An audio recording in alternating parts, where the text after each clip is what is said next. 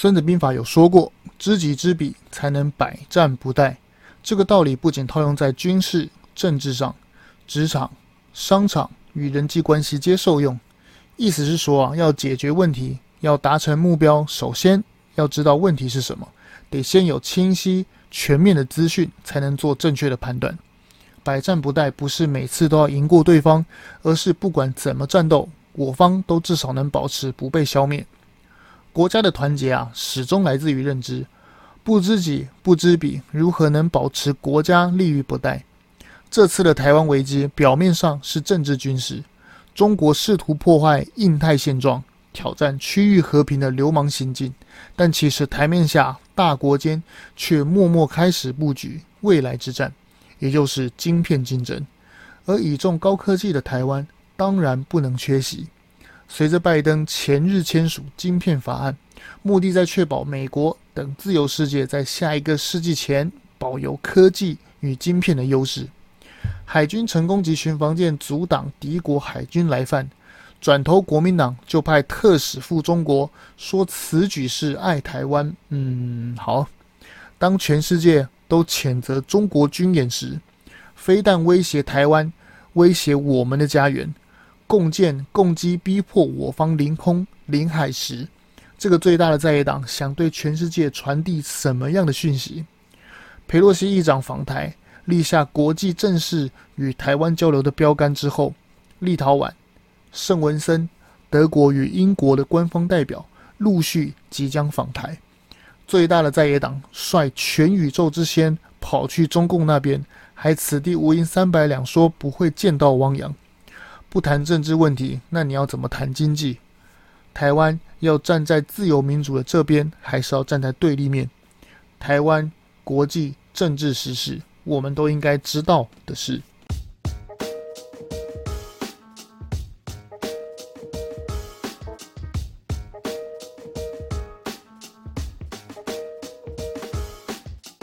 我们一起说真话，事实需要让更多人知道。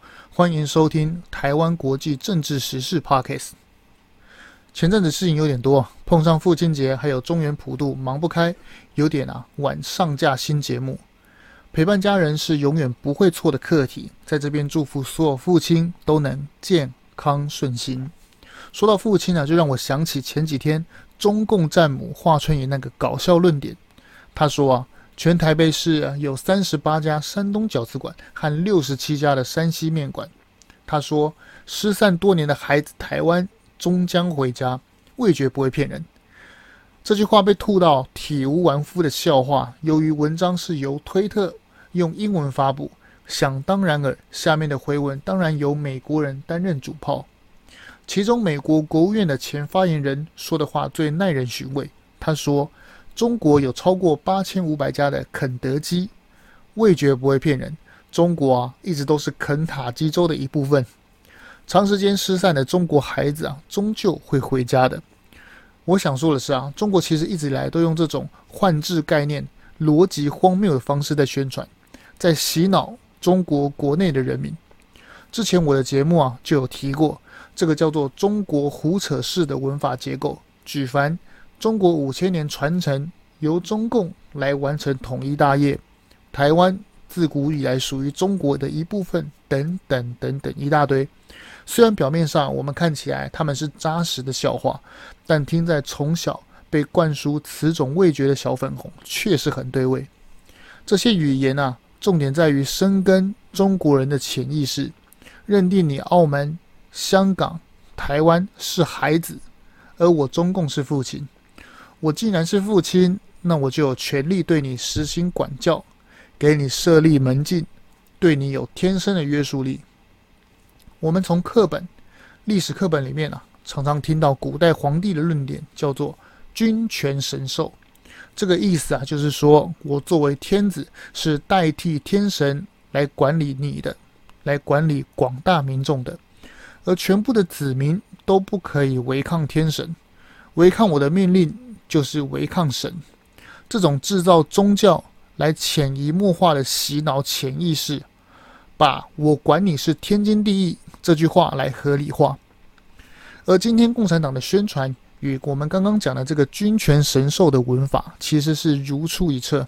中国人民能轻松地分辨历史课本上这个君权神授的笑话，但却不能分辨中国共产党“我就是林北”的胡说八道。这就有点像啊，诈骗集团或是某些搞直销的宣传方式一样。哦，对了，最近的诈骗啊层出不穷，我一定要好好的利用几分钟来说这件事。所有的投资获利几倍、期货、虚拟币，什么先给你钱再上班。我这个名牌啊，一定涨。比如说，还有还有还有，我爱你啊，要跟你结婚，但是你要先汇钱来帮我忙。还有还有还有，你呀、我是你的朋友啊，你先借五万来给我挡一下。还有，哎，你好，我是之前跟你联络的 Peter，还好我有找到你的赖啊，赶快加我。诸如此类的话术啊，最近大家常常收到嘛，对不对？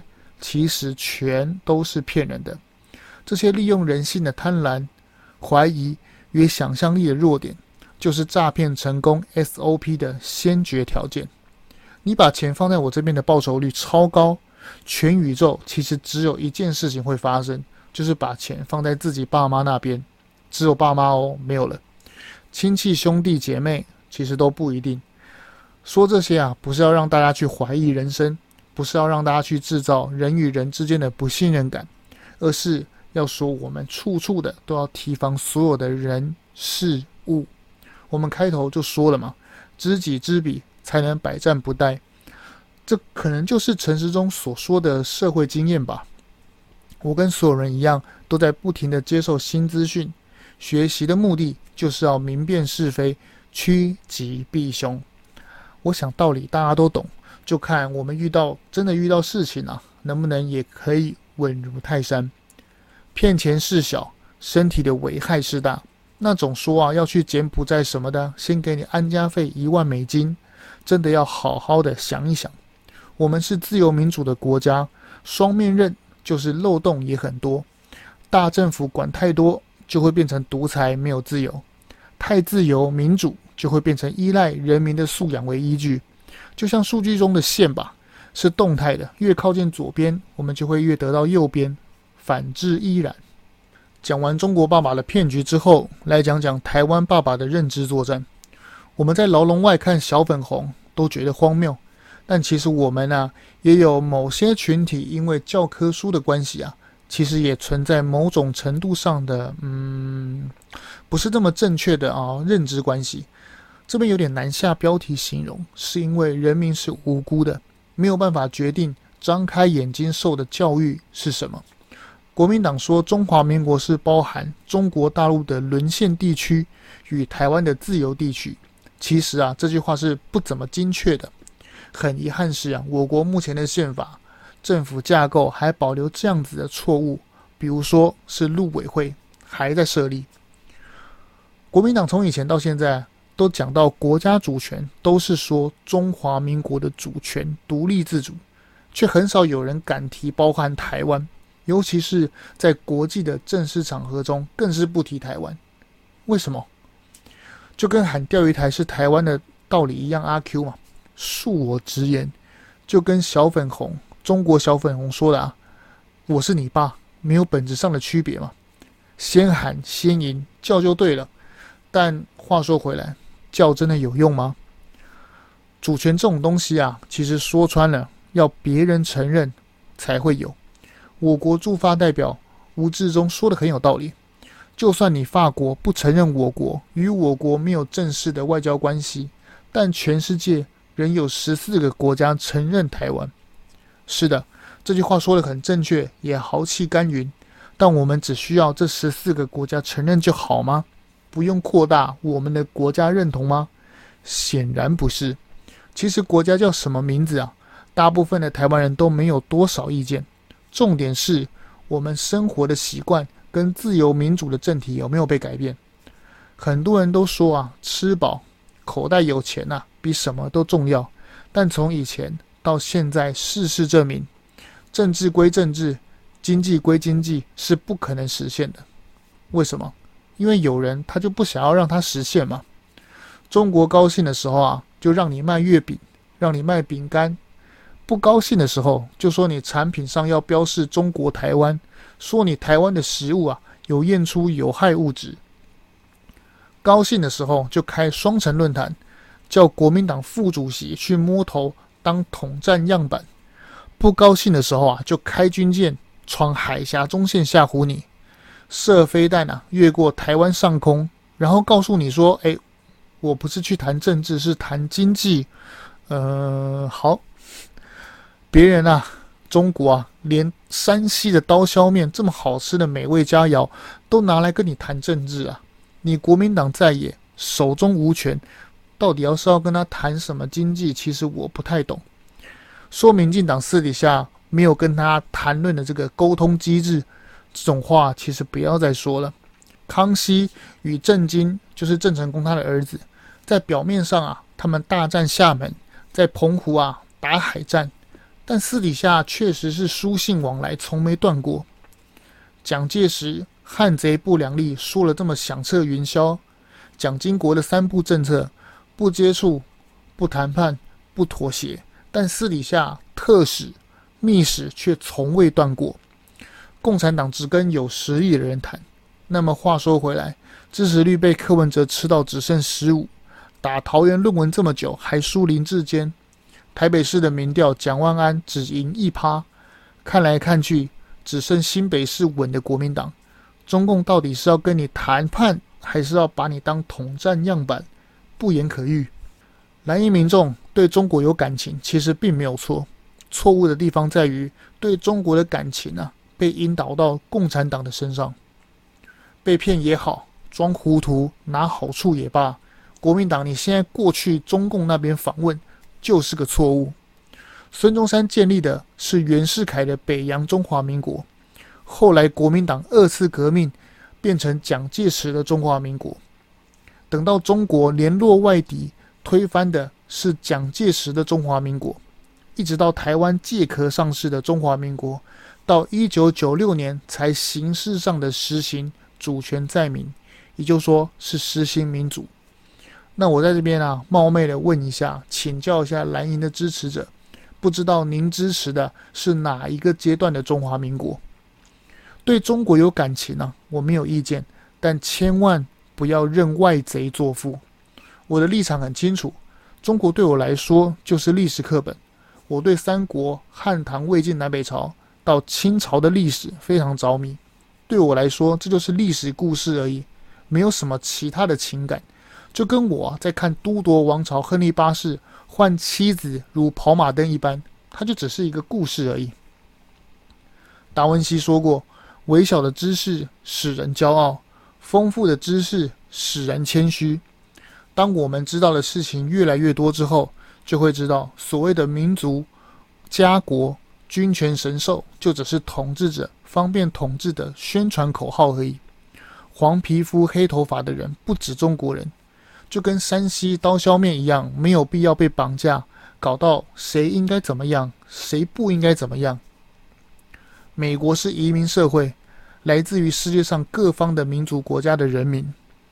裴洛西在攻击政敌川普的时候，从来不会指着鼻子说“你这个德国外省人”。川普在骂拜登的时候，更不会说“你这个英国这个英格兰老还颠，不要用英国的帝国主义践踏美国”。他们都可以做到，那为什么台湾却要学中国那一套歪理呢？说穿了，民族血统都是不存在的，存在的只有过去统治者的意识形态。这些意识形态啊，只是统治者要灌输到人民的脑子里面，然后让统治者方便统治而已。而现在二十一世纪的现在，只有人民想要选择什么样的生活方式。也就是我们常常在讲的自由民主的价值而已。当然可以选择，就是比如说我还是喜欢独裁，那 OK 嘛，你就可以去选择独裁的政体生活。我想要选择自由民主、自由自在的地方的价值观，那我就可以去啊自由民主的地方生活。很简单，就是就是呃办个护照，对不对？办个移民，拿个绿卡，就这样子而已。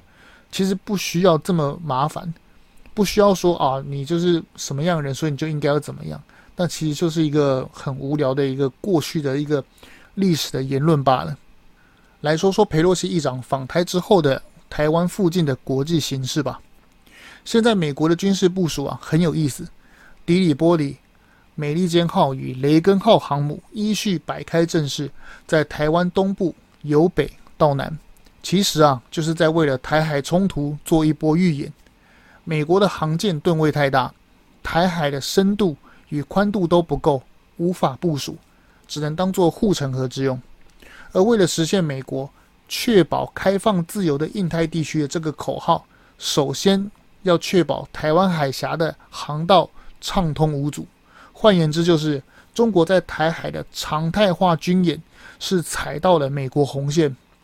中国怎么把红线画到自己脚上了？雷根号航母牢牢掌握菲律宾海以东，就是为了掌控巴士海峡那一个前舰的深水道，让中国的潜射核弹无法威胁美国。迪里波底与美利坚两栖突击舰是随时准备切断中共登陆台湾的制空制海权，而且在万一台湾不小心被夺下，或是内应啊宣布投降的时候，这个两艘两栖的攻击舰。则负责拿下台湾，这就是美国学者提出啊，台海战争有可能会夺岛两次的关键，因为美国、日本都不能够失去台湾。在此同时啊，美国也宣布与印度的联合军演，剑指中印边界的实际控制线，还特地把时间选在中国北戴河会议、二十大风吹、官位轮替的这个时间点上。很显然啊，是多增加一个不确定性，让中国啊对于武统台湾多增加了疑虑。这个芒刺在背的犄角之势啊，是美国在棋局上保护台湾的军事部署。乌克兰有北约与俄罗斯的历史战略纠葛，美国都能够随时批准十亿美元的海马斯与榴弹炮了，更何况是攸关海权国家美国国家安全的台湾呢？第一岛链是美军二战用无数子弟兵生命换来的地盘，怎么会说就让给你中国呢？国民党不敢说的真相就是，中华民国从未有台湾主权。蒋介石的驻美大使顾维钧在一九五零年代签字中美共同防御条约的时候，就承认海峡中线。当时美国啊要蒋介石放弃反攻大陆，如果台湾属于中国。属于中华民国，那蒋介石公然引美国外援切割中国主权，丧权辱国吗？当然不是这样子嘛。蒋介石在日记上说的明明白白，中华民国对台湾只有治权，没有主权。所以裴洛西来台湾，从头到尾只说台湾总统，称赞台湾是坚韧之岛，从未说我们是中华民国，因为事实上。蒋介石的中华民国早就灭亡，而在一九七一年，中国法统在联合国就被共产党取代了。台湾我们内部啊吵的华独、台独，对外国人来说根本没差，因为你们就是台澎金马的特别关税区嘛。这个名字啊，就是我们加入 WTO 的真实名字。虽然台湾主权未定，但好在掌握在美日的保护区里面。这也是美国啊不支持台独的原因之一嘛。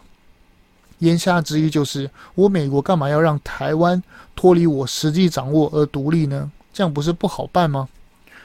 我们要先真实的认知自己的处境，才有能力告诉国际争取认同，而不是活在国民党的课本里面，自以为什么中华民国包括台湾，包含大陆。我说了这些，没有人要给我钱。更没有人要指使我说什么。我开粉专的目的就是要说事实，不敢说什么忧国忧民的伟大情操。我只是一个小小的民众。中国打过来，我也是后备役，要随时上场捍卫家园。而台湾内部某些团体啊，为了政治利益，为了某些利益胡说八道，才是我最痛心的事。我不断学习新事物，看国际新闻，查资料与做节目，都有我一个人独立完成。没有团队，唯一的信念就是越来越多人来看我的粉专，听我的节目，我非常的感动。尽管我的粉专名字啊非常的俗气，叫做“荣耀台湾”，不过没关系，我就是想要让国家更好嘛。在这边让我打个小广告吧。如果可以就支持我，可以选择订阅每个月啊几百的支持，两百三百支持我做节目，或是单次也可以，也一定要来留言给我指教，一起进步，让台湾更好。好，把话题拉回来，中共这次射飞弹啊，有别于一九九六年的台海危机，它的射击区域啊明显跨过海峡中线，打破过去江泽民、邓小平的承诺。当时他们的承诺就是不跨越海峡中线，与飞弹不越过台湾上空。有意思的是啊，超越海峡中线，这次他们也不敢明目张胆啊，通常是与中线平行飞行，然后呢，突然来个小转弯，就像我们在高速公路上开车的时候，不小心偏离车道的时候，被辅助安全系统拉回来一样，摸一下海峡中线这样的幼稚行为。飞弹越过台湾上空，更是玩了科学知识的超出卡门线飞行，搞擦边球。难怪美日这么不爽。你中国射飞弹，这样摆明就是要打我啊，不是吗？这跟我之前节目说的一样，中国打台湾，如果是假打、假装打，那就像九六台海危机一样，射射样子、射射飞弹、装装样子给小粉红看而已。如果是真的打，他就会先集结后勤资源。九十天前，台湾就会知道。然后呢，中国的第一波飞弹攻击就会先打冲绳的美国基地，包括嘉手纳空军基地、关岛的安德森空军基地等等。就如同日本偷袭珍珠港一样，中国当然要先打掉美国最利的獠牙才行。美国知道，日本知道，所以安倍晋三才会说：“台湾有事就是日本有事。”国际政治是现实的，没有无缘无故的恨，更不会有无缘无故的爱。美国、日本捍卫台湾，是因为台湾不属于中国，台海区域安全是美国与日本的最高利益。价值观相近是道义上的朋友，好相处有信任感，这些都是次要原因。台湾的国际安全始终来自于外交，国家的生存始终来自于思考。台湾如何能跟大国的利益一致？美国总统签署啊，晶片法案，再再说明美国决心要与中国加速脱钩。我们之前的节目陆续介绍，美国推出一系列的法案，包含台湾旅行法、台北法案，针对习近平的轴心法，到现在的晶片法案，都不断的说明美国要从国力方面方方面面的削弱中国。而蓝营的某小妹大的节目却说，美国的晶片法案是要对付台湾。嗯，好，大家都知道，台积电的晶片产业并不是台湾独立就能完成的，而是由全世界的非常多的国家分工完成，称之为供应链。美国提供关键技术，日本提供零件材料，韩国、台湾晶圆代工。荷兰艾斯摩尔公司提供关键的光刻机，这些分工都是美国在二战之后提出的新国际和平秩序方法，让所有国家都无法独强，确保你中有我，我中有你，让人类过去的战争历史的几率降低。当年的克林顿独排众议，把中国拉进世界工厂，其实也是这个用意，然后顺便发大财嘛。如今啊，虽然大船难掉头，但依旧在陆续的转舵。目前的课题啊，是转到晶片法案已经签署。那么问题来了，台湾到底是要继续站在中国流氓那边，还是要站在美国这边？某人说的不用选边站，如今韩国尹锡悦的民调暴跌，就是前车之鉴。晶片法案的签署，则是美国在棋局台面下对中国暗中的部署。这次裴洛西结束亚洲行回美国受访时表示，美国的国会议员、啊、不受中国威吓。裴洛西还指出，习近平的行为啊就像是吓坏的恶霸。他指习近平必须要对付中国的经济问题，而且提到习近平今年要争取连任，经济问题恐怕是他雪上加霜的重要课题。让我们想起历史上不断重演的战争悲剧。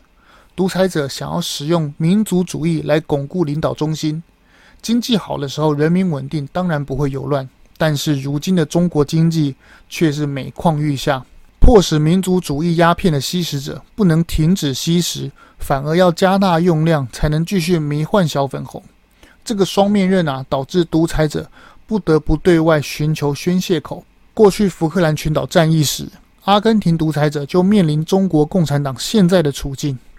时代的巨轮不断地往前转动，人类的历史不断重演。而这次就看能不能在历史中学会教训，尤其是在这次历史性事件中担任主角的台湾人，能不能看清局势，将是关键中的关键。如果你喜欢我的节目，请订阅追踪，下次就不会错过。利用琐碎的时间，几分钟了解国际政治时事。说真话需要勇气，让我们独立思考，让社会更进步。台湾国际时事 Podcast，我们下次见喽。